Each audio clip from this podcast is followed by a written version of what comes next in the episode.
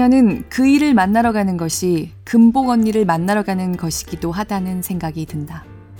해금을, 동숙 언니를, 한옥 언니를, 후남 언니를, 기숙 언니를. 그 일을 만나면 무슨 말부터 해야 하나. 골라 듣는 뉴스룸의 책 읽는 시간 북적북적. 저는 권애리 기자입니다. 최근에 영화 헐스토리를 봤습니다. 그리고 나서 제작진께 몇 가지 여쭤보기 위해서 전화를 드렸던 적이 있습니다. 제작사 대표님이 이런저런 얘기를 하시다가 그 주변에서 민규동 감독님을 많이 말렸다는 얘기도 하셨습니다. 그러니까 사람들이 위안부 영화를 하지 말라고 많이 충고했다 그래요.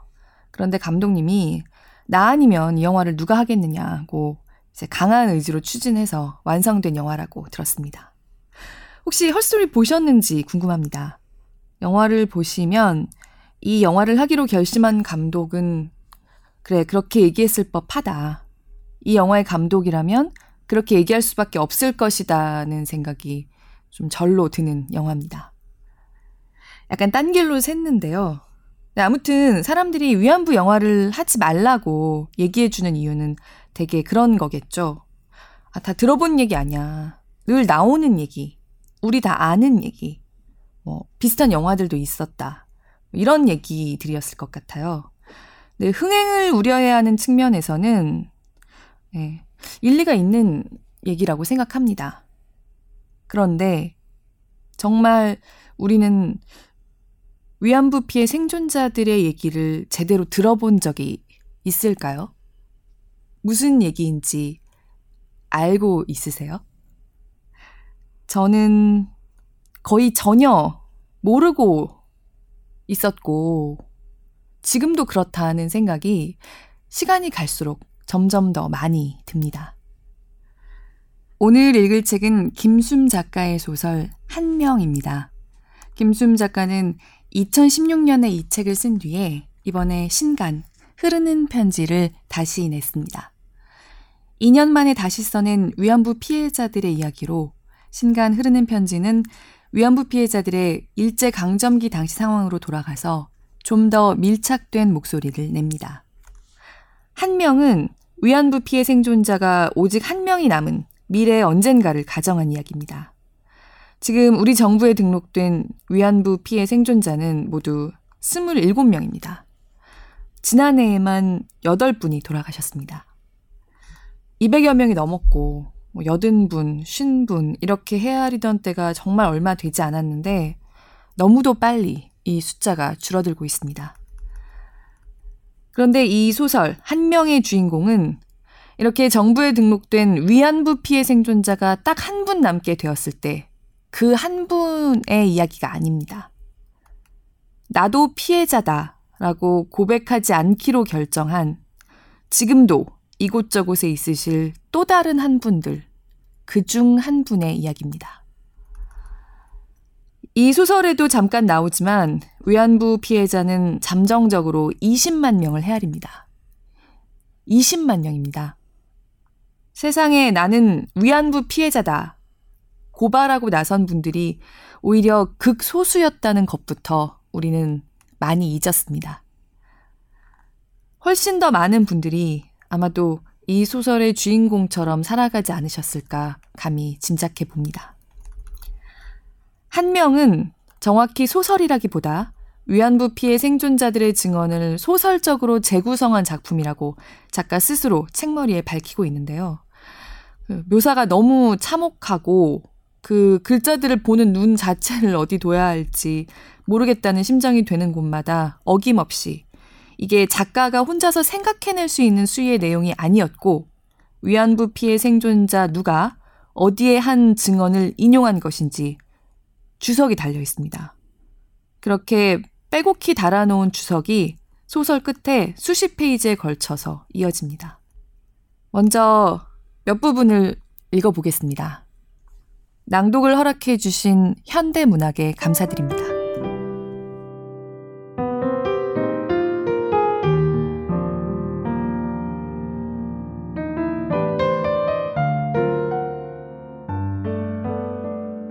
마지막 한 명이 혹시나 그이가 아닐까? 수년 전 TV에 나와 그 한마디를 듣기 전에는 절대로 죽을 수 없다 말하던 신도 대신해 줄 수 없는 그 한마디를. 그 한마디를 평생 기다렸다는 이가 그녀는 아무래도 군자 같다. 침묵하던 그이는 갑자기 블라우스 단추를 끄르기 시작했다. 벗지 않고는 말을 할 수 없다면서. 맨 몸뚱이를 보여주지 않고서는. 그이는 블라우스 안에 입은 속옷마저 훌렁 벗더니 배 한복판에 녹슨 지퍼처럼 박힌 수술 자국을 보여주었다. 60년도 더 전, 그녀는 군자의 고향집을 찾아갔다. 동갑내기인 군자가 보고 싶어 죽겠어서.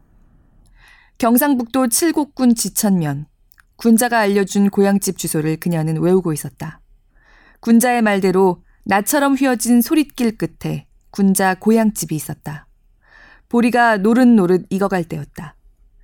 인중이 파달 같은 점이 인상적인 군자 어머니가 그녀에게 물었다. 누구요? 군자 친구라고 하자 군자 어머니가 대뜸 물었다. 너도 만주 실공장에 갔었냐? 그녀가 아무 말도 못하자 군자 어머니가 물었다. 우리 군자는 만주에서 안 나왔냐? 군자 집에 안 왔어요? 안 왔다. 우리 군자하고 같이 안 왔냐? 같이 못 나왔어요. 같이 나왔다가 중간에 헤어졌다는 말을 할 수 없어 그녀는 그렇게 말했다. 왜 같이 못 왔냐? 그러게요. 같이 왔으면 얼마나 좋으냐. 군자 어머니가 두 손으로 그녀의 팔을 붙잡고 울었다. 그녀의 팔이 자신의 딸이라도 되는 듯. 그녀가 가려는데 군자 어머니는 밥이라도 먹고 가라며 붙들었다. 부엌으로 들어가 군부를 지펴 새로 밥을 지었다. 만주 실공장에 함께 있었던 군자 친구가 왔다는 소문을 듣고는 마을 여자들이 밭일도 팽개치고 몰려왔다. 앞니가 뭉텅 빠진 여자가 다짜고짜 그녀에게 물었다. 내 딸은 왜 못 나왔냐? 아주머니 딸이 누군데요? 희숙이 말이다. 우리 희숙이도 군자하고 같이 만주 실공장에 갔다. 그녀가 아무 말도 못하자 검은 몸빼바지를 입은 여자가 그녀의 손을 잡고 물었다. 우리 상숙이는 몸성이 잘 있냐? 상숙이요? 눈만 커다란 상숙이 말이다. 내 딸 명옥이는 왜 안 왔냐? 모르겠어요. 상심한 마을 여자들이 돌아간 뒤 군자 어머니가 그녀에게 물었다. 그럼 너 혼자 왔냐? 혼자만 살아 돌아왔다는 죄책감에 그녀는 보리밥이 목구멍으로 넘어가지 않았다. 혼자만 살아 돌아온 게 죄가 되나? 살아 돌아온 곳이 지옥이어도?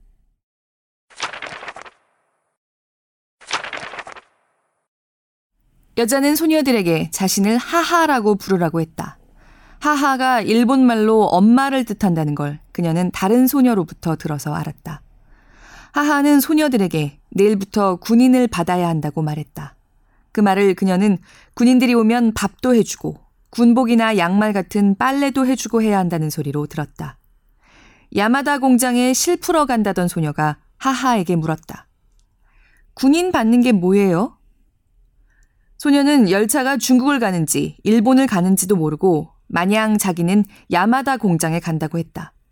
열차가 북쪽으로 달리는데도 야마다 공장에 간다고 해서 그녀는 야마다 공장이 북쪽에 있는가 보다 했다. 군인들이 오면 데리고 자야 한다.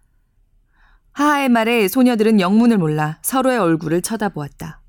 소녀들은 그렇지 않아도 돼지 막사 같은 집만 있고 공장처럼 생긴 건물은 어디에도 없어서 이상해하던 참이었다. 우리가 군인을 왜 데리고 오자요? 열차가 달리는 동안 경성을, 평양을, 신의주를, 만주 안동을, 장춘을 지나고 있다는 것을 다른 소녀들에게 알려주던 소녀가 따지듯 물었다. 군인들 받는 데 왔으니 군인들을 받아야 한다. 나는 간호사 시켜준다고 해서 왔지 군인 받는 데면 안 왔을 것이오. 뻐드렁니가 난 소녀가 따졌다. 대일본 제국에 몸바쳐 일하면 우리가 너희를 잘 돌보아 주겠다. 나는 좋은 데 취직시켜준다고 해서 왔는데요. 우리는 모르는 일이다. 하하가 시치미를 뗐다. 왜 거짓말을 하나요? 열차에서 백설기를 나누어 주었던 소녀가 따지고 들자 하하는 소녀의 뺨을 때렸다. 집에 보내달라고 때를 쓰는 소녀에게 하하는 도리어 만주까지 데리고 오느라든 여비를 내놓으라고 따졌다. 빚을 갚기 전에는 못 보내준다고 엄포를 놓았다. 그녀는 자신은 다슬기를 잡다가 붙잡혀 왔다고 말하고 싶었지만 무서워서 입이 떨어지지 않았다. 너희들이 뒷바라지를 안 하면 군인들이 전쟁을 어떻게 하겠느냐? 하하가 정색을 했다. 군인들 뒷바라지 하는 데인 줄 알았으면 내가 절대로 안 따라왔을 것이오.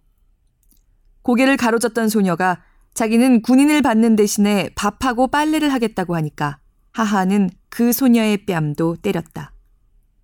그녀는 군인들을 데리고 자야 한다는 소리도 몸을 바쳐 일하라는 소리도 무슨 뜻인지 이해가 안 되었다. 엄마가 보고 싶다는 생각 말고는 아무 생각도 들지 않았다. 집에 보내달라고 조르면서 그녀가 훌쩍훌쩍 울자 하하는 그녀의 뺨도 때렸다. 기분 나쁘게 운다고. 야마다 공장에 실 풀어 간다던 소녀에게 하하가 말했다.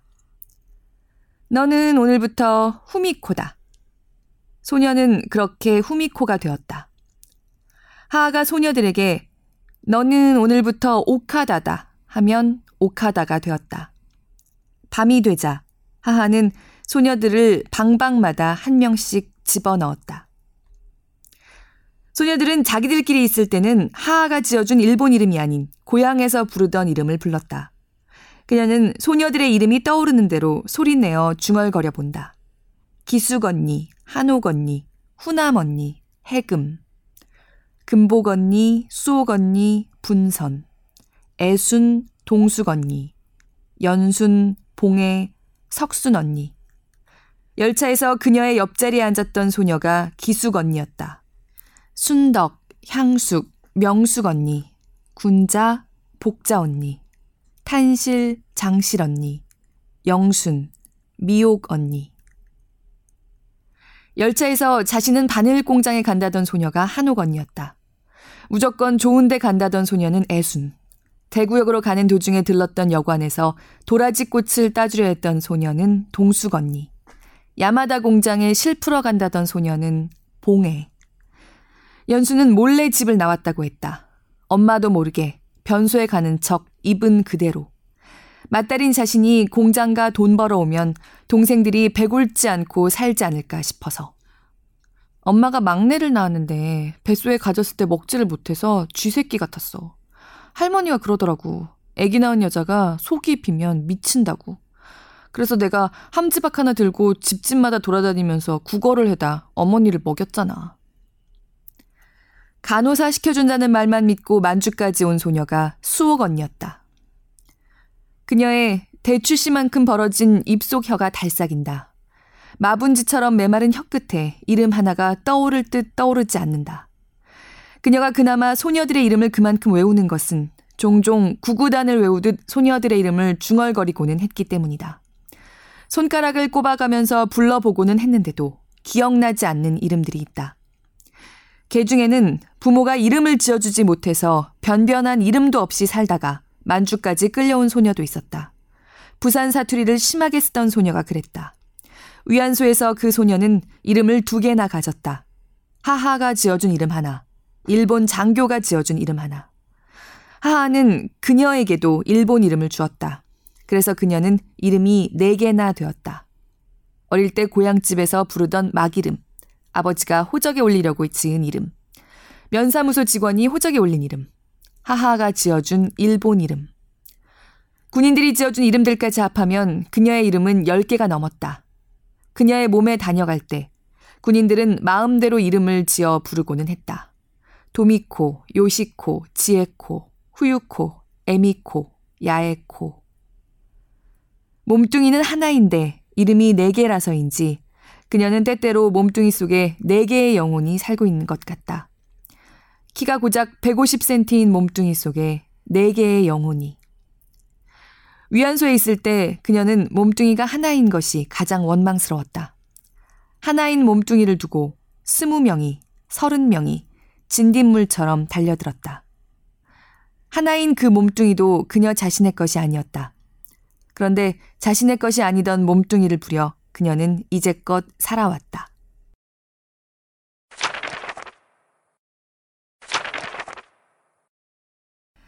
평양 권번 출신으로 얼굴이 갸름하니 인물이 좋아 별을 단 장교들이 서로 찾던 향숙은 월경 배앓이를 심하게 했다.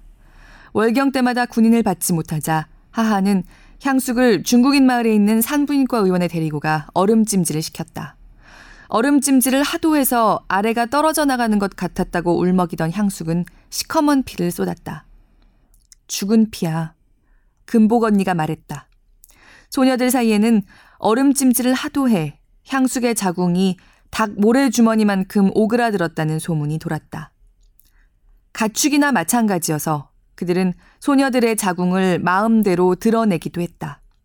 소녀들이 임신하면 다시는 임신을 못하게 태아와 함께 소녀의 몸에 애가 들어서면 객값도 못 받았다. 만주 위안소에 끌려갈 때 겨우 13살이라 아직 월경이 없던 그녀는 월경이 있는 소녀들이 임신을 할까봐 전전긍긍하는 것을 보았다. 소녀들 중 하나가 입덧을 하거나 배가 불러오면 오토상은 화물 트럭에 태워 어딘가로 데리고 갔다. 반나절쯤 지나 소녀는 몸에 피가 한 방울도 남아있지 않은 사람처럼 창백하게 질린 얼굴로 돌아왔다. 자궁을 몸에서 도려낼 수도 있다는 걸 소녀들은 몰랐다. 애가 들어서기 무섭게 긁어내는데도 숫째 임신을 못하게 자궁을 드러내는데도 아기를 낳은 소녀들이 덜어 있었다. 사쿠를 안기려는 일본 군인들이 있는 데다 사쿠가 찢어지고는 해서 춘희 언니는 생리가 없자 애가 들어선 게 틀림없다며 무쇠 다리미로 배를 다렸다. 무쇠 다리미는 거푸집처럼 속이 비어 있어서 그 속에 조개탄을 넣어 사용했다. 한옥 언니는 벌겋게 달아오른 조개탄을 젓가락으로 집어 다리미 속으로 가져갔다. 조개탄 한 덩어리가 더해질수록 무쇠 다리미는 그만큼 더 뜨겁게 달아올랐다. 아이고, 뜨거워 죽겠다. 이러면 정말 애가 떨어지나? 춘희 언니가 낯을 잔뜩 찡그렸다. 가만 좀 있어라. 한옥 언니는 조개탄을 한 덩어리 더 다리미 속으로 가져갔다. 한옥 언니는 할미꽃 뿌랭이를 먹으면 애가 떨어진다는 것도 알고 있었다. 그녀의 고향 마을 무덤가에 흔히 피어 있던 할미꽃은 그러나 만주에서는 눈을 씻고 찾아도 없었다. 월경을 시작한 뒤로 그녀는 세상에서 삿쿠 터지는 소리가 가장 무서웠다. 병이 옮거나 애가 들어설까봐. 그녀는 삿쿠 터지는 소리가 들리면 벌떡 일어났다. 신경질을 내는 군인에게 삿쿠를 다시 끼라고 사정했다. 그녀가 벼락 맞은 사람처럼 벌떡 일어날 때 놀란 벼룩들이 깨처럼 튀었다. 하하는 소녀들에게 검붉은 색의 콩알만한 알약을 나누어 주기도 했다. 먹으면 병에 안 걸린다는 그 약을 그녀는 몰래 변소에 버렸다가 하하에게 두드려 맞았다. 그냥 먹었다고 하면 되는데 버렸다고 사실대로 말해서 거짓말을 할 줄 몰라서. 냄새를 맡는 것만으로도 코가 허는 것처럼 독하던 알약이 수은 약이라는 걸 소녀들은 까맣게 몰랐다. 생리 때도 소녀들은 군인을 받았다. 메추리알처럼 둥글게만 손뭉치를 질속 깊이 밀어넣어 피가 흐르지 않았다. 군인들을 받는 동안 손뭉치는 점점 더 깊숙이 들어갔다. 두 다리를 벌리고 앉아 손뭉치를 질 속으로 밀어 넣을 때마다 그녀는 자신이 오리라도 된 것 같았다. 소녀들은 아주 간혹 죽은 아기를 낳기도 했다. 과망간산 칼리를 탄 물로 너무 씻고 독한 606호 주사를 맞고 해서 아기가 제대로 살지 못했다. 수옥 언니가 밥을 먹다 말고 방 안을 뒹굴었다. 금복 언니가 수옥 언니의 배를 만져보더니 말했다. 아기 같은 것 같아. 수옥 언니의 얼굴이 새파랗게 질렸다. 며칠 뒤 오토상이 수옥 언니를 화물 트럭에 태워 중국인 마을에 데리고 갔다. 군인들을 받느라 수옥 언니가 돌아오는 것을 보지 못한 소녀들은 아침이 되어서야 수옥 언니의 방을 들여다보았다. 수옥 언니는 오한이나 이빨이 딸각딸각 맞부딪히도록 떨었다.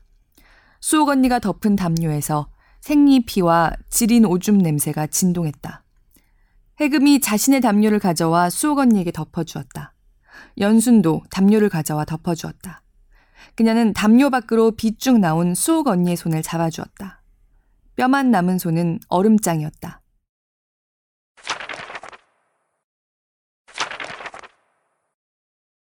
십수년 전 꿈에 순덕이 그녀를 찾아온 적이 있었다. 그녀가 부엌에서 쌀을 씻고 있는데 순덕이 불쑥 들어왔다. 그녀는 나이를 먹어 늙어 있었는데 순덕은 소녀 때 모습 그대로였다. 옷도 간탄 후크 같은 칙칙한 원피스를 입고 있었다. 그녀가 따라 들어갔더니 순덕이 창가에 다소 곳이 앉아 있었다. 순덕의 이름이 생각나지 않아 그녀가 물었다. 네 이름이 뭐더라? 그러게 내 이름이 뭐더라? 사람으로 태어나 고양이 개만도 못하게 살아서 이름도 기억을 제대로 못하나 보네. 순덕이 말했다. 나도 어쩔 때는 아버지 어머니 이름도 기억 안 나. 나는 내가 올해 몇 살인지도 모르겠어. 그건 나도 그래. 몇 살인지는 모르겠는데 13살에 끌려간 것은 또렷이 기억나. 어떻게 나이를 하나도 안 먹었대? 그녀는 부럽기는커녕 순덕이 딱했다. 순덕이 그만 일어서려고 해서 그녀는 밥이라도 먹고 가라고 붙잡았다. 제일 먹고 싶은 게 뭐야? 그냥 된장에 풋고추 찍어 먹고 싶어. 순덕이 말했다. 고기는 안 먹고 싶어? 내가 고기를 못 먹잖아. 시체 태우는 걸 하도 봐서. 그녀가 밥상을 들고 방으로 들어갔을 때 순덕은 가버리고 없었다. 꿈에서 깨어 그녀는 한참을 흐느껴 울었다. 순덕이 세상을 떠났구나 싶어서. 해방 후 고향으로 돌아가는 길을 몰라 끝끝내 돌아오지 못하니까 TV에 나온 적이 있었다. 만주 흑룡강성 위안소에 있었다던 그이는 자신의 이름 석자만 겨우 기억하고 있다 했다. 그이는 아직 살아있으려나? 살아있으면 몇 살일까? 그녀는 그이가 자신과 함께 열차에 타고 있던 소녀만 같았다. 너는 무슨 공장에 가니? 하고 물었던 해금만. 누가 신발을 훔쳐갔을까? 그녀의 얼굴이 울상으로 일그러진다. 마당을 살피던 그녀의 눈길이 쓰레기통으로 향한다.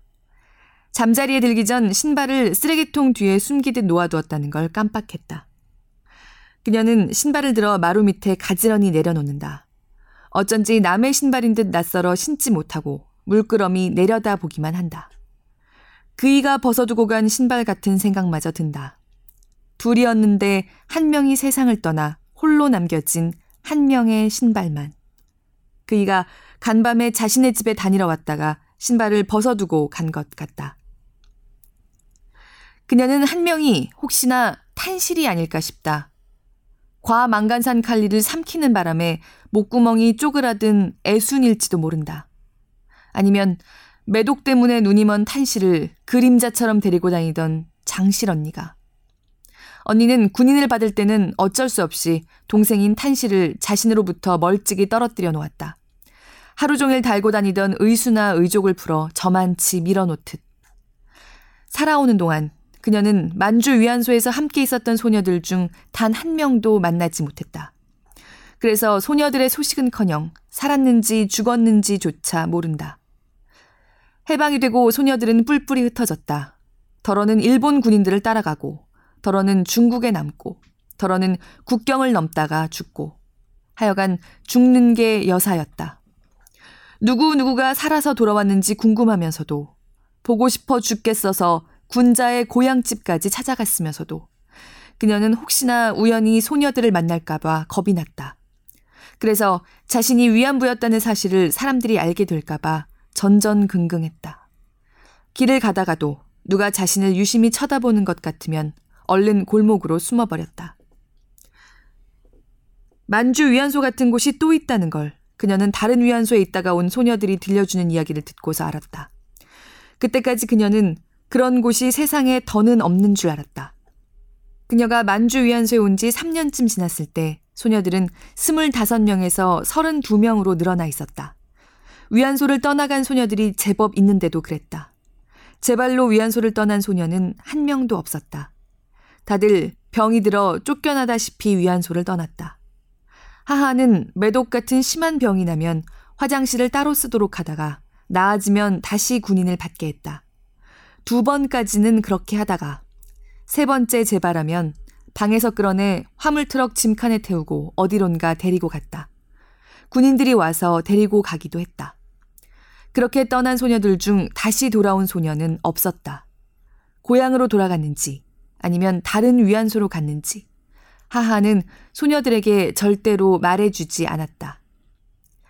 자기 피와 아편을 먹고 죽은 기숙 언니처럼 죽어서 위안소를 떠나는 소녀들도 있었다. 소녀들이 떠나거나 죽으면 어김없이 새로 소녀들이 왔다. 그녀처럼 위안소가 뭐 하는 곳인지 모르고 오는 소녀들도 있었고, 다른 위안소를 떠돌다가 오는 소녀들도 있었다. 위안소에 새로 소녀들이 오면 일본 군인들 사이에 금세 소문이 퍼졌다. 아타라시노 키타 하고 새것 왔다. 자신과 고양이 같은 소녀가 들어오면 소녀들은 그 소녀를 붙들고 물었다. 대구는 어떠냐? 부산은 어떠냐? 자매인 탄실과 장실도 다른 위안소에서 온 소녀들이었다. 석순 언니가 죽고 얼마 안 지나 오토상은 탄실과 장실 자매를 데리고 왔다. 둘을 하나 값에 데리고 왔다고 오토상이 하하에게 하는 소리를 춘희 언니가 듣고서 소녀들에게 알려주었다. 장교는 그녀를 홀딱 벗기더니 자신의 몸을 주무르라고 시켰다. 그녀는 장교의 등 위에 병든 새끼 고양이처럼 올라앉아 어깨를 주물렀다. 장교가 잠든 뒤 그녀는 변소에 가려고 방에서 나왔다. 오들오들 떨면서 복도를 걸어가던 그녀는 동숙 언니의 방을 들여다보았다. 금복 언니가 동숙 언니의 머리맡을 지키고 있었다. 덩어리진 얼음이 들러붙은 창으로 달빛이 교교히 비쳐들었다. 위안소는 다들 떠나고 금복 언니와 동숙 언니, 그녀, 그렇게 세 소녀만 남아있는 것처럼 고요했다. 동숙 언니의 방 맞은편 춘희 언니의 방에서는 숨소리조차 들리지 않았다. 자정즈음 그 방에서는 춘희 언니가 도살장으로 끌려가는 짐승처럼 통곡하는 소리가 들렸다. 그녀는 시린 발등을 종아리에 대고 문지르면서 동숙 언니의 머리맡 화로를 들여다보았다. 하얗게 타버린 조개탄들 속에서 조개탄 하나가 간신히 열기를 바라고 있었다. 누군가 죽어가는 토끼의 심장을 가져다 다 타버린 조개탄들 속에 몰래 넣어둔 것 같았다. 그녀는 자신의 조개탄이라도 동숙 언니의 화로 속에 넣어주고 싶었지만 그녀에겐 남은 조개탄이 하나도 없었다. 조개탄이 발산하는 열기의 강도에 따라 동숙 언니의 방 공기 빛깔이 미묘하게 달라졌다. 자요? 방금 겨우 잠들었어. 예쁘지 않니? 동숙 언니의 입에서 입김이 한지 꽃처럼 피어났다. 동숙이 얼굴 말이야. 그녀는 금복 언니의 어깨 너머로 동숙 언니의 얼굴을 바라보았다. 동숙 언니의 얼굴은 텅 비어 보였다. 금복 언니가 손을 뻗어 텅 빈 얼굴을 어루만졌다.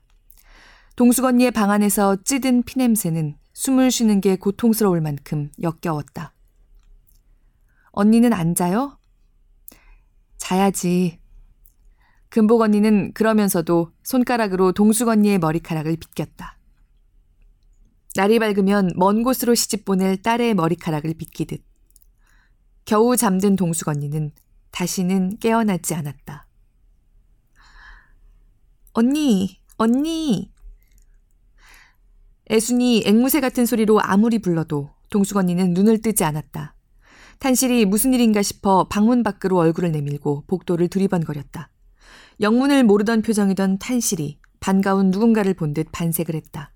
탄실의 먼 눈은 다른 소녀들이 보지 못하는 것을 보고는 했다. 탄실은 자신이 만주 위안소에 오기 전에 죽은 석순 언니가 철조망 너머에 벌거벗고 서 있는 것을 보기도 했다. 아래가 훌렁 뒤집혀 나흘 동안 대소변을 못 본 영순이 엉엉 울면서 복도를 지나갔다. 매독에 걸린 장실 언니의 방문 이름패는 뒤집혀 걸려 있었다. 머리를 극적이면서 방에서 나오는 춘희 언니는 씻지를 않아 영락 없이 연병을 앓은 사람 몰골이었다. 연순과 해금은 서로를 향해 가랑이를 벌리고 앉아 서로의 음모에 붙은 사면 발리를 잡아주고 있었다. 우리 살아서 고향에 돌아가자. 연순이 말했다. 우리 언제까지나 잊지 말자. 해금이 말했다. 사면발리는 음모에 기생하는 이로 군인에게서 올맞다. 물리면 가렵고 빨갛게 부어올랐다. 소녀들은 시간이 날 때면 가랑이를 벌리고 앉아 서로의 음부에 붙은 이를 핀셋으로 떼어주었다. 연순과 해금은 서로 결의 형제를 맺고 그 증표로 왼쪽 손목 바로 위쪽에 똑같은 문양의 술을 놓았다. 파란색 물감을 묻힌 실과 바늘로 술을 놓듯이. 동숙 언니가 죽었어! 애순이 울면서 동숙 언니의 방에서 나왔다. 금복 언니는 동숙 언니가 가지고 있던 옷들 중 가장 성한 옷을 찾아 동숙 언니에게 입혔다. 동숙 언니의 가지런하고 기다란 속눈썹들이 시계 초침처럼 떨리고 있어서 그녀는 동숙 언니가 살아있는 게 아닌가 싶었다. 꽃이 없어서 소녀들은 저마다 입김으로 크고 작은 꽃을 피워 동숙 언니를 장식했다. 수옥 언니의 입이 벌어질 때마다 뻐드렁니가 쑥 튀어나오면서 고추꽃 같은 꽃이 서너 송이 피어났다. 연순과 해금의 입김이 어우러져 목단화를 피웠다. 금복 언니는 동숙 언니 얼굴 바로 위에서 불두화처럼 커다란 꽃을 힘겹게 피우고 있었다. 오토상은 죽은 동숙 언니를 불에 태웠다. 위안소에서 소녀가 죽으면 오토상은 소녀의 시체를 가만히에 둘둘 싸 벌판에 내다 버리거나 불에 태웠다. 소녀들은 군인들을 받으면서 동숙 언니의 시신이 타는 소리를 듣고 냄새를 맡았다. 배가 부풀어 터지는 소리, 뼈가 타는 소리가 하늘과 땅 사이를 떠돌다가 소녀들의 귀에까지 들려왔다. 시체 타는 냄새는 생선 썩는 냄새와 비슷했다. 그날따라 군인들이 한두 없이 밀려들었다. 소녀들은 저녁도 못 먹고 군인을 받았다. 전투에서 돌아온 군인들의 몸에서는 쇠똥 냄새가 났다. 분화구 같은 눈에는 붉은 살기가 서려 있고 사냥 중인 개처럼 흥분을 가라앉히지 못했다. 한쪽 발에만 군화를 신은 군인은 그녀의 몸에 들어오자마자 아귀처럼 입을 벌리고 그녀의 얼굴에 대고 토했다. 곱슬머리 소인은 그녀의 몸에 들어오면서 똥파리가 제자리에서 빙빙 돌 때 내는 것 같은 소리를 냈다. 그녀는 자신의 몸 위로 올라오자마자 귀를 물어뜯는 군인이 미친 개로 변하는 상상을 했다. 군인의 얼굴이 일그러질 때 알전구가 깜빡깜빡했다. 새벽이 되어서야 그녀는 동숙 언니를 태운 곳에 가보았다. 금복 언니와 분선이 먼저 그곳에 와 있었다. 금복 언니가 잿더미 속으로 걸어 들어갔다. 금복 언니가 발을 내디딜 때마다 은빛이 도는 재가 아련하게 일었다.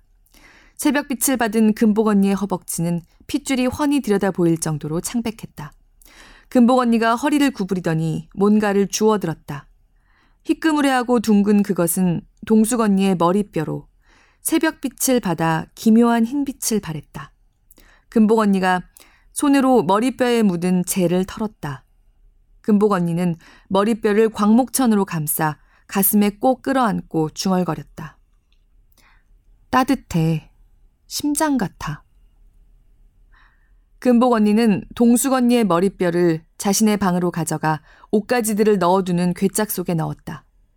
1년쯤 뒤 위안소를 떠날 때 금복 언니는 광목 보따리를 싸면서 머리뼈를 가장 먼저 챙겼다. 살아서 돌아가면 동숙 언니의 고향 땅에 머리뼈를 묻어주겠다 했다.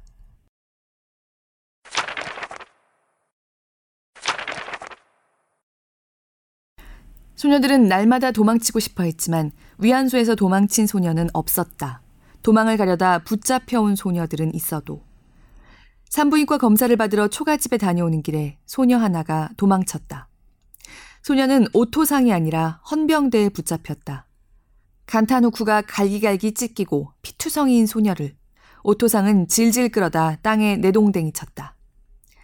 전현이 다시는 도망을 못 가게 발을 잘라버려요. 하하가 오토상에게 말했다. 오토상이 주머니 칼을 꺼내들었다. 그는 도망치면 어떻게 되는지 똑똑히 일깨워 주려고 단단히 작심을 한 것 같았다. 소녀들의 눈은 그러나 그 소녀를 향하지 않았다. 소녀들은 누가 더 멀리 보내는지 내기를 하듯 눈동자 초점을 최대한 멀리까지 보냈다. 오토상은 도망친 소녀의 발을 칼로 뱄다. 그녀는 여전히 신발이 남의 신발만 같아 신지 못하겠다. 두 발이 내딛고 있는 마루 끝이 벼랑 끝처럼 아득해 발가락들에 저절로 힘이 들어간다. 오래 신어 발목 부분이 헐거워진 양말이 복사뼈 아래까지 내려가 있다. 그녀의 손이 오른발에 신긴 양말을 끌어올리다 말고 발목을 더듬는다. 복사뼈 바로 위에 고무줄을 두른 듯 선이 한 줄 가 있다. 칼 같은 날카로운 것에 베인 흉터다. 손으로 흉터를 더듬는 그녀의 입이 벌어지더니 사금파리 같은 탄식을 토한다. 위안소에서 발이 잘린 소녀가 자기 자신이었다는 것을 깨닫고는 오토상이 내두르는 칼이 발목에 파고들 때 그녀는 공포와 고통을 감당하지 못해 기절했다.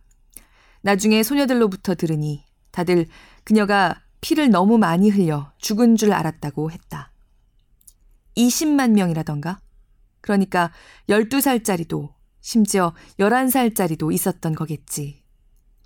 그녀는 닭도 아니고 어떻게 20만 명을 끌고 갔을까 싶다. 일제시대 때 자신처럼 위안부였던 소녀가 20만 명에 달한다는 걸 TV 뉴스에서 듣고는 도무지 믿기지 않아. 만주 위안소에서 함께 있었던 소녀들을 한 명 한명 불러내듯 떠올리면서 숫자를 세어본 적이 있다. 그녀가 만주 위안소에서 있던 7년 동안 그곳을 거쳐간 소녀들은 50명 남짓이었다. 그 소녀들 중에는 팔려온 소녀들도 있었다. 한옥 언니가 위안소를 떠나고 싶다고 하자 하하가 말했다. 그렇다면 빚을 갚아야지. 빚이 얼마인데요? 2천 원. 소녀들은 자신들에게 빚이 있다는 걸 몰랐다. 하하가 입으라고 나누어주는 간탄 후쿠가 검은 깨를 뿌린 듯 바구미가 떠다니던 죽이, 쇠공처럼 꽝꽝 얼어있던 보리 주먹밥이, 거무스름한 휴지가, 생리대가, 유단포가, 조개탄이, 오토상이 구해다 주는 아편이, 실은 다 빚이었다는 걸. 그녀는 자신의 빚은 얼마나 되는지 궁금했지만 물어보지 못했다.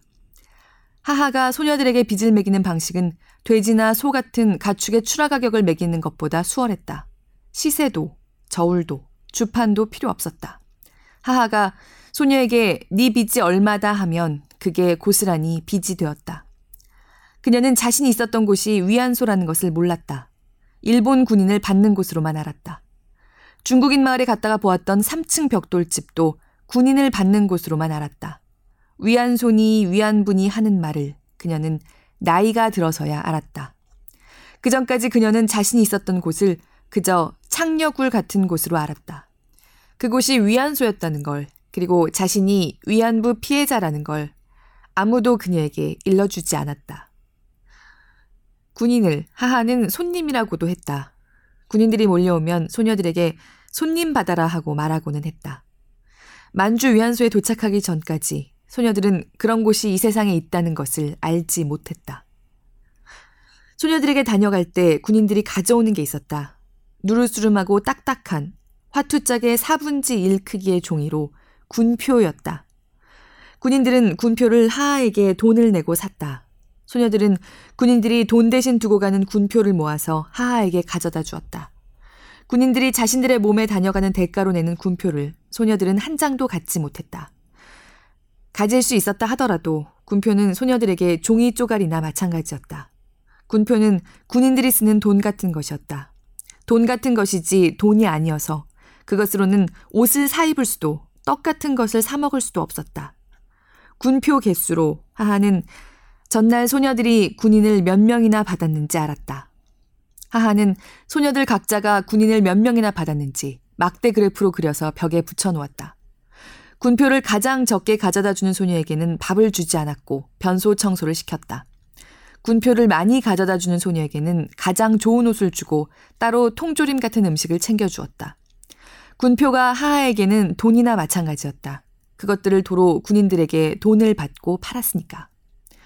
한 번은 장교 하나가 그녀에게 만주 돈을 한 장 주고 갔다. 그녀는 그 돈도 하하에게 가져다 주었다. 위안소의 소녀들에게는 돈도 군표처럼 종이 쪼가리나 마찬가지였다. 그녀와 소녀들은 돈은 통 몰랐다. 군인들 중에는 삿쿠통 속에 군표를 던져가는 이들이 덜어 있었다. 역겨운 냄새를 풍기는 삿쿠들 속에서 군표를 꺼내 그것에 묻은 분비물을 훔치는 것이 싫어서 군표를 몰래 변소에 버린 적도 있었다.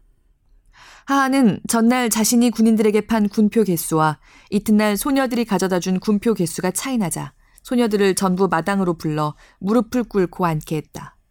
몽둥이를 들고 기다리던 오토상이 소녀들의 허벅지를 나무 몽둥이로 때렸다. 소녀들의 허벅지마다 타이어 자국 같은 까만 줄이 생겼다. 군표를 적게 가져다 주는 편인 그녀를 하하는 노골적으로 못마땅해 했다. 변소에 다녀오다 달이 하도 밝아 올려다보고 있는데 하하가 주먹으로 그녀의 머리를 때렸다. 무슨 나쁜 생각을 하는 거냐? 며칠 뒤 세면실에서 머리를 감으면서 혼잣말을 중얼중얼 했더니 하하가 빨래 방망이로 그녀의 등을 때렸다. 누구 욕을 하는 거냐? 그녀는 하하가 군인보다 더 무서웠다. 그녀가 군인을 받을 수 없을 만큼 나팔관이 부어 군표를 한 장도 가져다 주지 못하는 날이 나흘 이상 계속되자 화가 난 하하가 그녀에게 소리쳤다. 너 자꾸 아프다고 하면 다른 데로 보내버린다. 위안소에서 도망치고 싶어 하면서도 그녀는 그 소리가 가장 무서웠다. 그 말이 그녀에게는 죽여버리겠다는 말로 들렸다.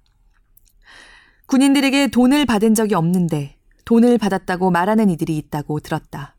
쌀로도 옷으로도 고무신으로도 바꿀 수도 없는 군표가 화대였다고 말하는 이들이. 위안소에서 그녀는 단 한 번도 그녀 자신이 원해서 군인을 받은 적이 없었다. 돈을 벌 목적으로 군인을 받은 적도. 그녀가 송장처럼 누워 있으면 군인들은 알아서 다녀갔다.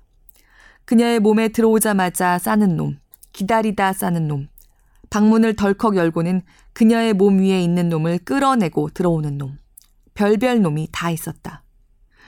군인들은 춘희 언니가 아기를 지워서 아래가 벌게서 누워 있는데도 달려들었다. 위안부였던 소녀들 중에서 돈을 받은 소녀들도 있다는 걸 그녀는 알고 있다. 싱가포르의 위안소에서 있었다던 이는 돈을 받았다고 했다. 그곳에서는 군인이 내는 돈의 6할이 위안부 몫으로 떨어졌다. 그이는 한 푼이라도 돈을 더 벌기 위해 몸이 허락하는 한 군인들을 받았다. 공장인 줄 알고 간 광동 위안소에서 3년을 지낸 뒤라 이미 버린 몸이라는 생각에 일본이 전쟁 자금을 충당하기 위해 저축을 강요할 때라 위안소 주인으로부터 돈을 받는 대로 우편 저금은행에 유키코라는 이름으로 저축했다. 전쟁이 끝날 무렵 꽤 많은 돈이 모였지만 전쟁이 끝나자 통장은 폐지가 되어버렸다. 혹시나 싶어 한국으로 나올 때 통장을 가지고 나왔지만 한 푼도 찾을 수 없다는 것을 알고 찢어버렸다. 2만 명이었다고 들었다. 20만 명이 갔다가 해방 후 돌아온 숫자가 고작 2만 명에 불과하다고. 그녀는 자신이 20만 명 중 한 명이었다는 사실을 알았을 때보다 2만 명 중 한 명이라는 사실을 알고는 더 놀랐다. 20만 명 중 2만 명이면 10분의 1이었다. 말하자면 10명 중 1명. 그녀는 자신의 셈이 틀렸지 싶다. 아무리 그래도 어떻게 10명 중 1명만 살아서 돌아왔을까 싶다. 후남 언니는 살아서 돌아왔을까? 그녀보다 다섯 살이나 더 먹은 후남 언니는 하루에 다섯 대까지 아편을 맞았다. 나중에는 군인이 자신의 몸에 다녀가든 말든 하루 종일 울고 드러누워 있자 오토상이 후남 언니를 방에서 끌어냈다. 후남 언니의 머리채를 잡고 거적대기 끌듯 끌면서 벌판으로 걸어 나갔다. 풀한 폭이 안 난 벌판에 후남 언니를 버리는 것을 소녀들은 철사 울타리 너머로 지켜보았다. 그날따라 날이 흐리고 바람이 사납게 불었다. 만주에 부는 바람에서는 말냄새가 났다. 후남 언니가 울부짖는 소리가 자신들을 부르는 소리인 줄 알고 수처럼 까만 새들이 몰려왔다. 거 봐라. 우리는 살아서 못 나간다. 춘희 언니가 주저앉으면서 탄식했다. 이튿날 아침 소녀들이 아침을 먹으려고 방에서 나왔을 때 벌판에 버려진 후남 언니는 사라지고 없었다. 말을 탄 마적대가 물려와 소녀를 데려가는 것을 보았다고 하하의 딸들이 말했다. 순덕도 아편에 중독되어 얼굴이 까맣게 타들어갔다. 오토상은 살려달라고 매달리는 순덕에게 살려주겠다고 하면서 아편 주사를 놓았다. 그녀도 견디다 견디다 못해 아편을 맞았다. 아편을 맞으면 아래서 피가 아무리 나도 아프지 않았다. 자신의 몸에 군인이 몇 명이나 다녀가는지 몰랐다. 기분이 좋아지는 게 살맛이 나다가도 아편 기운이 사라지면 온몸의 뼈가 으스러지는 것 같이 쑤시고 정신을 차릴 수 없었다. 처음에는 하루에 한 대 맞고 나중에는 한 대 가지고는 안 되니까 두 대 맞고 군인들이 불개미처럼 몰려오는 토요일과 일요일에는 다섯 대 맞고 그녀는 후남 언니가 벌판에 버려지는 것을 보고 정신이 번쩍 들어 아편을 끊었다. 아편을 맞고 싶을 때마다 담배를 피우거나 술을 마셨다.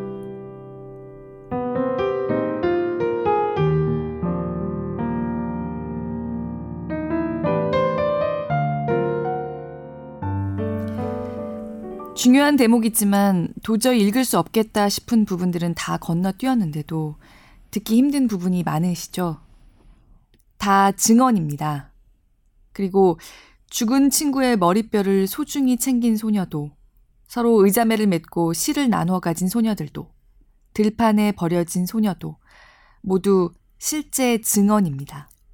어마어마한 규모의 일본군 위안부들에 대한 강제성, 무엇보다 일본군과 정부가 연관된 강제성을 의심하는 말들과 온갖 논리들이 점점 더 기승을 부리고 있죠.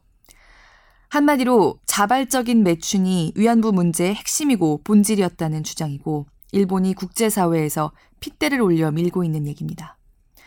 이제 우리나라 안에서도 이른바 엘리트라는 사람들 사이에서 심심치 않게 나오는 말입니다.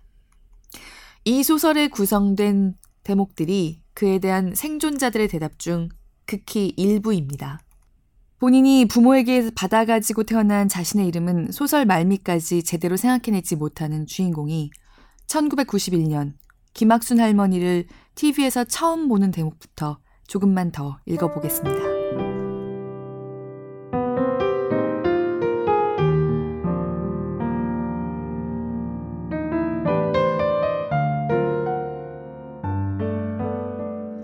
그녀는 안방 한 구석에 쪼그리고 앉아 있다.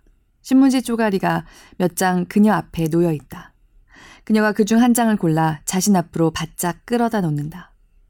누렇게 바랜 신문지 쪼가리 한 귀퉁이에는 강인한 인상의 여자 얼굴이 증명사진보다 조금 크게 흑백으로 인쇄되어 있다.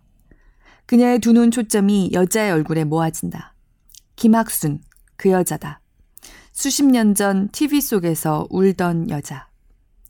김학순. 그 여자가 어느 날 저녁에 TV에 나와 막 울었다. 밥을 먹던 그녀도 밥알을 입에 문 채 울었다. 그 여자가 우는 것을 보니까 덩달아 그렇게 눈물이 났다. 그녀는 날짜도 잊히지 않는다. 1991년 8월 14일이었다. 늘 그렇듯 혼자 TV를 보다가 자신과 똑같은 일을 당한 사람이 살아있다는 것을 알고 얼마나 놀랐는지 모른다. 살아있는 증인이 있는데 세상에 그런 일이 없었다고 하니까 눈물이 나고 기가 막히고 감감해서 김학순 그 여자는 그래서 자신이 당한 일을 세상에 알리기로 결심했다고 했다. 신문기사 군데군데 붉은색 펜으로 밑줄이 쳐져 있다. 그녀는 신문지 쪼가리를 집어들고 붉은색 펜으로 밑줄 친 부분들을 소리내 읽기 시작한다. 한 문장을 연달아 읽지 못하고 언 동태를 토막내듯 끊어가면서 읽는다. 오직 나 홀몸이니 거칠 것도 없고 그 모진 삶 속에서 하느님이 오늘까지 살려둔 것은 이를 위해 살려둔 것.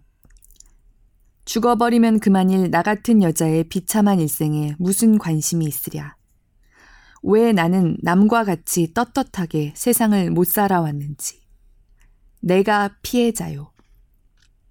그 여자를 따라 위안부였던 여자들이 하나둘 고백을 하기 시작했다. 나도 피해자요. 나도 피해자요. 나도 피해자요. 나도 피해자요. 나도 피해자요. 나도 피해자요. 한때 국가에서 위안부 피해자 신고를 받고 있다는 소문이 그녀에게 심심치 않게 들려왔다. 위안부였다는 걸 증명할 사진이나 물건을 들고 동사무소나 구청, 도청을 찾아가 신고를 하면 위안부 피해자로 등록이 된다고 했다. 등록이 되면 정부에서 생활보조금이 나온다고 했다. 그녀는 16절째 크기의 신문지 쪼가리를 집어들고 소리내 읽기 시작한다. 신문지 쪼가리 한쪽에는 늙은 여자 사진이 흑백으로 실려 있다. 먹고 살기가 너무 힘들었어. 그래서 신고를 한 거야. 93년에 내 발로 도청을 찾아가 신고를 했어. 정부에서 보조금을 준다는 소리를 듣고서 도청에서 사람이 나와서 이것저것 묻더라고. 위안소에 정말로 다녀왔는지 확인하려고. 하기 싫은 얘기를 하려니까 영 짜증이 나고 머리가 쑤시대. 사람을 붙들어 앉혀놓고 서너 시간을 내리 취조하듯 질문을 해대지 뭐야. 군인을 하루에 몇 명이나 받았냐? 군인이 들어와서 군복 바지는 어떻게 내렸냐? 매독에는 안 걸렸냐? 하고 싶지 않은 얘기를 하려니까 아주 환장을 하겠더라고. 취조도 그런 취조가 없지 뭐야. 내가 위안소에 안 갔다 왔으면서 갔다 왔다고 거짓말을 하는 줄 알고서 말이야. 정부 보조금을 타려고. 병원비 대주는 자식만 있었어도 내가 신고를 안 했을 거야. 여태 숨기고 살았는데 죽을 때가 다 돼. 뭐하러 내 입으로 이야기를 하겠어. 박복한 팔자 탓으로만 돌렸는데 나라에 화가 나. 내가 잘못한 게 뭐 있어. 못 사는 집에서 태어나 돈 벌게 해준다는 말만 믿고 따라간 게 죄라면 죄지. 위안소에서 도망쳐 나올 때 매독균을 달고 나왔잖아. 그거 고치느라고 내가 얼마나 고생을 했는지 몰라. 내가 아는 이는 시집 갔다가 남편에게 매독균을 옮기는 바람에 들통이나 쫓겨났잖아. 얼마 뒤에 아들을 낳았는데 그 아들이 멀쩡하게 살다가 마흔 안 짝에 정신병이 왔잖아. 그런데 글쎄 정신병원에서 어머니를 데리고 오라고 하더래. 그래서 갔더니 의사가 어머니만 남고 다른 가족들은 다 나가라고 하더니 혹시 매독 앓은 적이 있냐고 묻더라네. 아무 말도 못하고 눈물만 흘리다가 나왔다지 뭐야. 매독이 그렇게 무서운 거더라고. 그 일도 참 안 됐지. 본의 아니게 아들 인생까지 망쳐놓은 셈이지 뭐야. 아들이 정신병원에서 나오기는 했는데 가끔 발작을 하는가 봐. 의사가 얘기했을 리 없는데 아들이 애미를 죽이겠다고 난리를 치곤 하나 봐.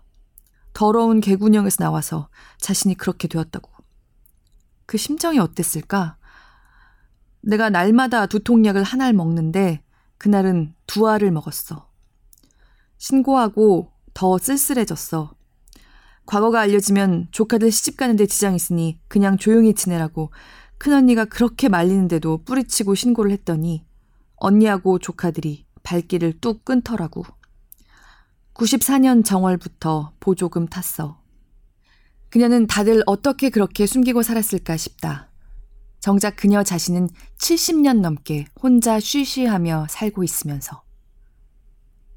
처음으로 TV에 나와 자신이 위안부였다고 털어놓은 김학순 그 여자도 50년이 지나서야 고백을 했다.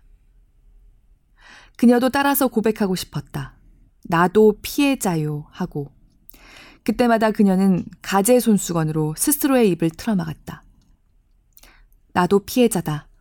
나도 만주 하얼빈까지 끌려가 그 짓을 당했다. 13살에 끌려가 그 짓을.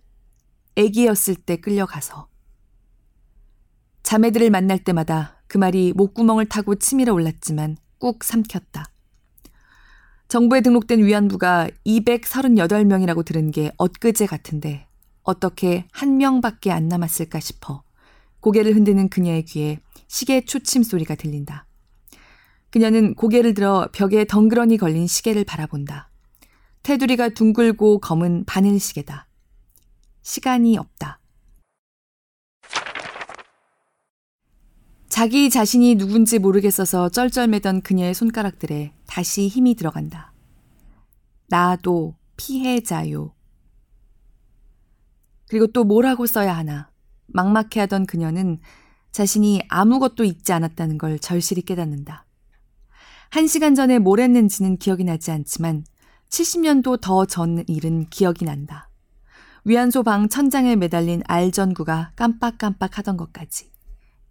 신빙성이 없다고, 앞뒤가 맞지 않는다고 비난하는 이들이 있다고 들었다.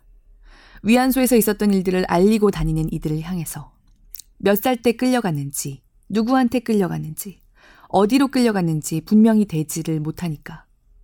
고향 지명조차 제대로 모르는 데다 학교에 다니지를 못해 자기 이름 석자도 쓸 줄 모르던 소녀들이 대부분이었다는 걸 고려도 않고 수십 년이 흘러 기억들이 토막나고 뒤죽박죽 뒤섞여 버렸다는 걸 모르고 그녀는 만주 위안소의 이름은 모르지만 자기 피와 아편을 먹고 죽은 기수건니의 이빨이 성류알처럼 반짝이던 것은 또렷이 기억난다.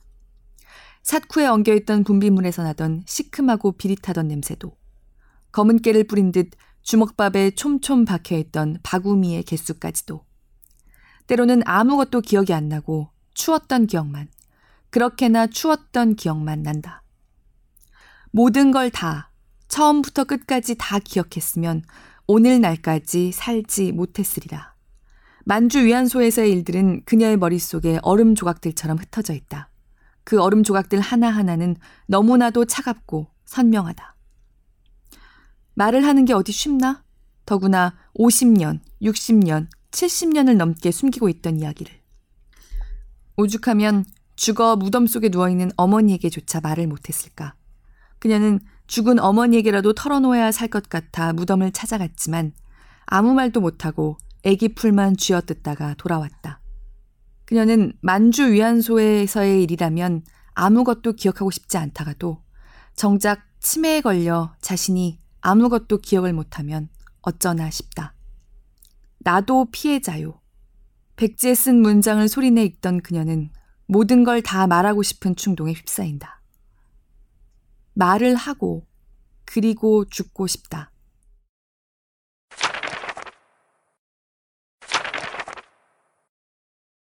위안소에서 꼬박 7년, 위안소에서 도망쳐 나와 5년, 다 해서 12년 만에 그녀는 고향집에 돌아갔다. 그녀는 고향집 주소를 몰라 읍내 지명만으로 고향집을 찾아갔다. 읍내 버스 정류장에서 사람들을 붙들고 까막골에 가려면 어떻게 가야 하는지 물었다. 그녀의 고향은 대구에서 1시간 30분 거리인 읍내에서 버스를 타고 30분이나 들어가야 하는 외진 곳에 있었다. 더구나 버스는 2시간에 한 대씩 있었다. 버스가 성난 황소처럼 내달리고 있는 신장로가 12년 전 자신과 소녀들을 태운 트럭이 내달렸던 그 길이라는 걸 그녀는 발밑에서 전해져 오는 흔들림으로 알 수 있었다. 그녀는 버스가 감자 보따리를 떨어뜨리듯 툭 떨어뜨린 곳에 한참을 우두커니 서 있다가 마을 쪽으로 발을 내디뎠다. 고향집 마당으로 들어서는 그녀를 맞은 이는 새언니였다. 어머니는 죽고 없고 아버지는 중풍이 들려 구들장 신세였다. 여동생 둘은 시집을 가고 그녀가 없을 때 태어난 여동생은 고향집을 떠나 어묵 공장에 다녔다. 장가를 간 오빠만 고향집에 남아 아버지를 모시고 살고 있었다. 세연이는 구정물이 든 함지박을 들고 부엌에서 나오다 그녀를 보았다. 누구요? 그것은 그녀가 묻고 싶은 말이었다. 넷째를 가져 배가 산처럼 부른 여자가 올케 언니인 줄은 꿈에도 몰랐다. 그녀는 아무 말도 못하고 고향집을 둘러보았다. 고향집은 12년 전 그녀가 떠나던 그대로였다. 콧구멍만한 오두막집에 탱자나무가 울타리를 이루고 있었다. 누구요? 그 말이 야속해서 그녀는 마당에 퍼질러 앉아 통곡했다. 아버지는 정신은 온전한데도 그녀를 얼른 못 알아보았다. 하도 세월이 흐르고 그녀의 얼굴이 못쓰게 되어버려서 그녀의 얼굴은 노란이 외꽃 같았다. 그녀는 가족들에게 죽은 사람이었다. 12년 동안 아무 소식이 없자 오빠는 그녀가 어디가 죽은 걸로 알고 사망 신고를 했다. 그녀를 기억하고 있던 고향 사람들이 물었다. 아기 때 나갔는데 어디 갔다 이제 왔대? 고향 사람들은 대개가 그녀의 사촌이거나 육촌이거나 팔촌이었다. 안골에 사는 당숙모는 믿기지 않는 듯 그녀의 얼굴을 손으로 쥐어 뜯었다. 참새들도, 닭들도, 염소들도 그녀에게 물었다. 애기였을 때 나갔는데 어디 갔다 이제 왔대? 그녀는 식모를 살았었다고 둘러댔다. 애기 때 부산으로 잘못 가서 남의 집 식모를 살다가 왔다 했다. 만주까지 끌려갔었다는 말은 차마 할 수 없었다. 그녀는 날이 어둑해지면 새언니 모르게 어머니 무덤가에 가서 훌쩍이다 오고는 했다. 강가에는 절대로 가지 않았다. 강가에 가면 13살, 아직 애기인 자신이 다슬기를 잡고 있을 것 같아서였다. 시집간 사촌이 고향에 다니러 왔다가 그녀를 찾아왔다. 그녀와 동갑인 사촌은 애가 셋이었다. 등에 업은 아기를 어르고 달래면서 사촌이 물었다. 언니, 여태 식모 살았다면서 돈 많이 벌었겠네? 돈 벌어서 옷도 해입고 신발도 사신고 그랬지. 사촌은 등에서 아기를 내리더니 블라우스 단추를 풀고 젖을 물렸다. 죽어 혼이라도 돌아오고 싶던 고향집에서 그녀는 군 식구였다. 오빠는 정미소에서 날품을 팔아 식구들을 근근히 먹여 살렸다. 올케 언니는 먹을 게 없어서 보리쌀로 묽은 죽을 쑤어 식구들을 먹였다. 오빠는 그녀의 얼굴을 똑바로 바라보지 못했다. 그녀가 없을 때 태어난 여동생은 고향집에 다니러 왔다가 그녀를 보았다. 감나무 밑에 서 있는 그녀를 여동생은 멀뚱히 바라보기만 했다. 시집간 여동생들은 그녀를 한번 보러 온다 하면서 못 왔다. 그녀는 괜히 장독대를 어슬렁거리고는 했다. 어머니가 물을 떠놓고 빌던 장독들을 어루만지고는 했다. 강 근처에는 얼씬도 하지 않았다. 하루는 마을 사내들이 누런 개를 끌고 강 쪽으로 몰려가는 것을 보았다. 개의 핏발선 눈동자가 그녀를 붙들고 늘어졌다. 오지 군부대로 출장을 가던 중에 들른 중국인 마을에서 소년의 시체를 물고 가던 개도 누랬다. 개를 태우는 노린내가 강 쪽에서 불어왔다. 노린내에는 언니를 태울 때 나던 냄새가 실려 있었다. 강 건너 친정에 다녀온 올케가 그녀에게 말했다. 강에 살얼음이 얼었네요. 그녀는 고개를 들어 강 쪽을 바라보았다. 강둑 위에 검은 포장을 친 트럭이 서 있었다. 대여섯 명의 소녀들이 타고 있던 차도 검은 포장을 친 트럭이었다. 12년 전 그녀는 새처럼 날아 소녀들 앞에 떨어졌다. 트럭이 왜 서 있대요? 트럭이요? 소 말고는 아무것도 없는데요? 소요?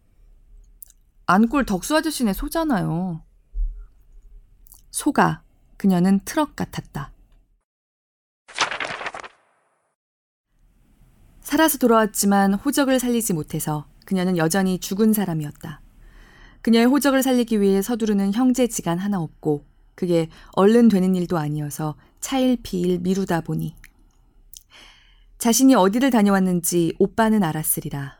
성화이던 자매들과 다르게 오빠는 그녀에게 한 번도 시집가라는 소리를 하지 않았다. 12년 만에 돌아온 고향집에서 가을과 겨울을 나고 다시 식물을 살러 떠나겠다는 그녀에게 오빠는 말했다. 네가 살아 돌아온 것만 해도 어디냐. 81살 생일을 쇠고 오빠는 마밭에서 생을 마감했다. 마밭 주인에게 발견되었을 때 오빠는 밭두렁에 얼굴을 처박고 있었다. 오빠로부터 스무 발짝쯤 떨어진 곳에 농약병이 구르고 있었다. 얼마나 몸부림을 쳤으면 손톱마다 피딱지가 엉겨 있었다.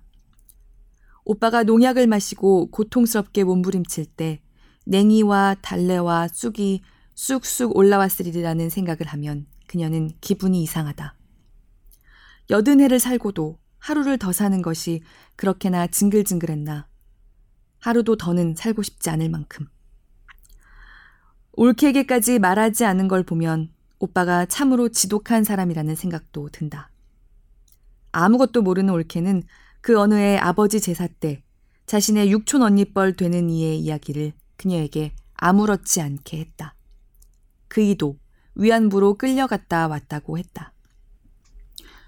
겨울에 눈 다 맞고 신발도 안 신고 돌아다니는 걸 동기관들이 청량리 정신병원에 넣었잖아요. 올케는 김학순 그 여자가 TV에 나와 우는 것도 보았다고 했다.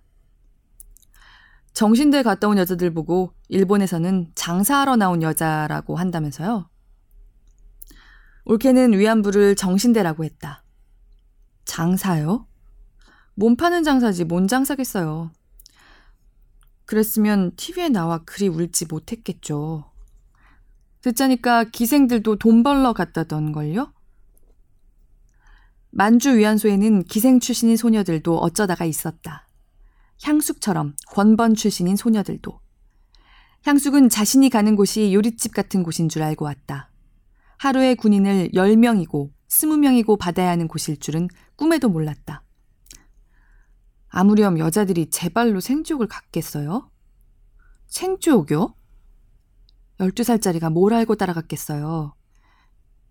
12살짜리도 있었대요? 동태포에 밀가루 반죽을 입히던 올케가 눈을 동그랗게 떴다. 그 어린 게 뭘 알고 돈 벌게 해준다고 어른이 꼬드기니까 아무것도 모르고 쫄랑쫄랑 따라갔겠죠.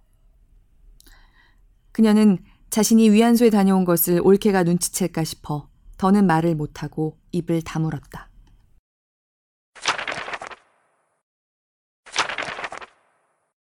그녀는 그럴 수만 있다면 말을 하는 대신 한쪽으로 돌아간 자궁을 꺼내 보여주고 싶다. 자신 앞에 누군가 앉아 있다고 생각하고 그녀는 입을 뗀다. 처음에 갈 적에, 처음에 내가 만주까지 어떻게 끌려갔느냐면, 만주 얘기 난 누구한테도 안 해. 창피해서. 동기간들한테도 말 안 했어. 고향은 가기 싫어. 고향에 누가 있어야 가지. 어떤 이는 위안부였다고 신고를 하니까 방송국에서 나와 사진도 찍고 그래서 동네 사람들이 다 알게 되었나 봐. 정부에서 받은 지원금으로 집을 지었는데 하루가 멀다 하고 마실을 오던 이웃 여자가 발을 딱 끊터래. 씨 팔아가지고 집 지은 거라고. 더럽다고. 그녀는 더는 말을 잊지 못한다. 어떤 말로도 자신의 고통을 설명할 수 없다. 혼수 상태가 와 스무 날 넘게 아무도 알아보지 못했다는 그이가 띄엄띄엄 사력을 다해 말한다. 죽을 수가 없어. 내가 죽으면 말할 사람이 없다는 생각을 하면 그이는 거의 스물네 시간 인공호흡기를 입에 달고 산다. 인공호흡기에 의지해 한 호흡 한 호흡 수놓듯 이어가면서도 자신이 누구인지 말하려 애쓰는 그이가 그녀는 대견하면서도 안쓰럽다. 그런 그의 옆을 간병인처럼 보이는 여자가 걱정스러운 눈길로 지키고 서 있다. 나는 위안부가 아니야. 나는 윤금실이야. 역사의 산증인 윤금실이야. 그녀의 숨이 가빠지자 여자가 재빨리 그녀의 입에 인공호흡기를 씌운다. 그 이를 침대에 눕히는 여자의 손길이 갓난아기를 다루듯 조심스럽다. 여자가 그녀의 귀에 대고 무슨 말인가를 하는 것 같더니 그이의 입에서 인공호흡기를 거둔다. 그 이를 도로 일으킨다. 그이가 증명사진을 찍듯 정면을 응시한다. 죽기 전까지 행복하게 살고 싶어.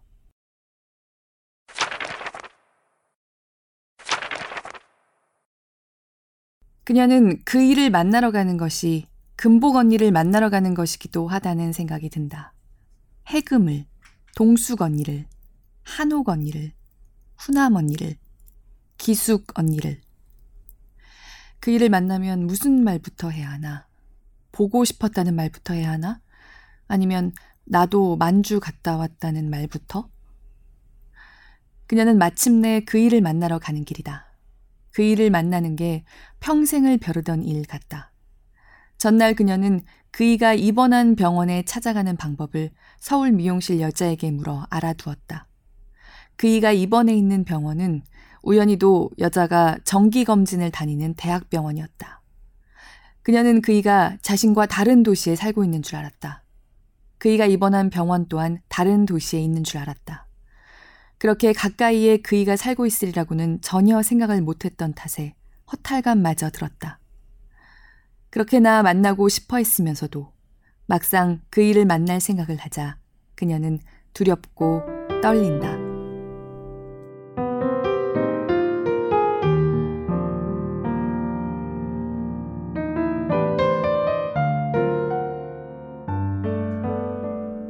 오늘 읽은 대목 중에도 잠깐 나왔지만 광복절 하루 전날 8월 14일은 1991년 김학순 할머니가 처음으로 내가 피해자요 세상에 말씀하신 날입니다.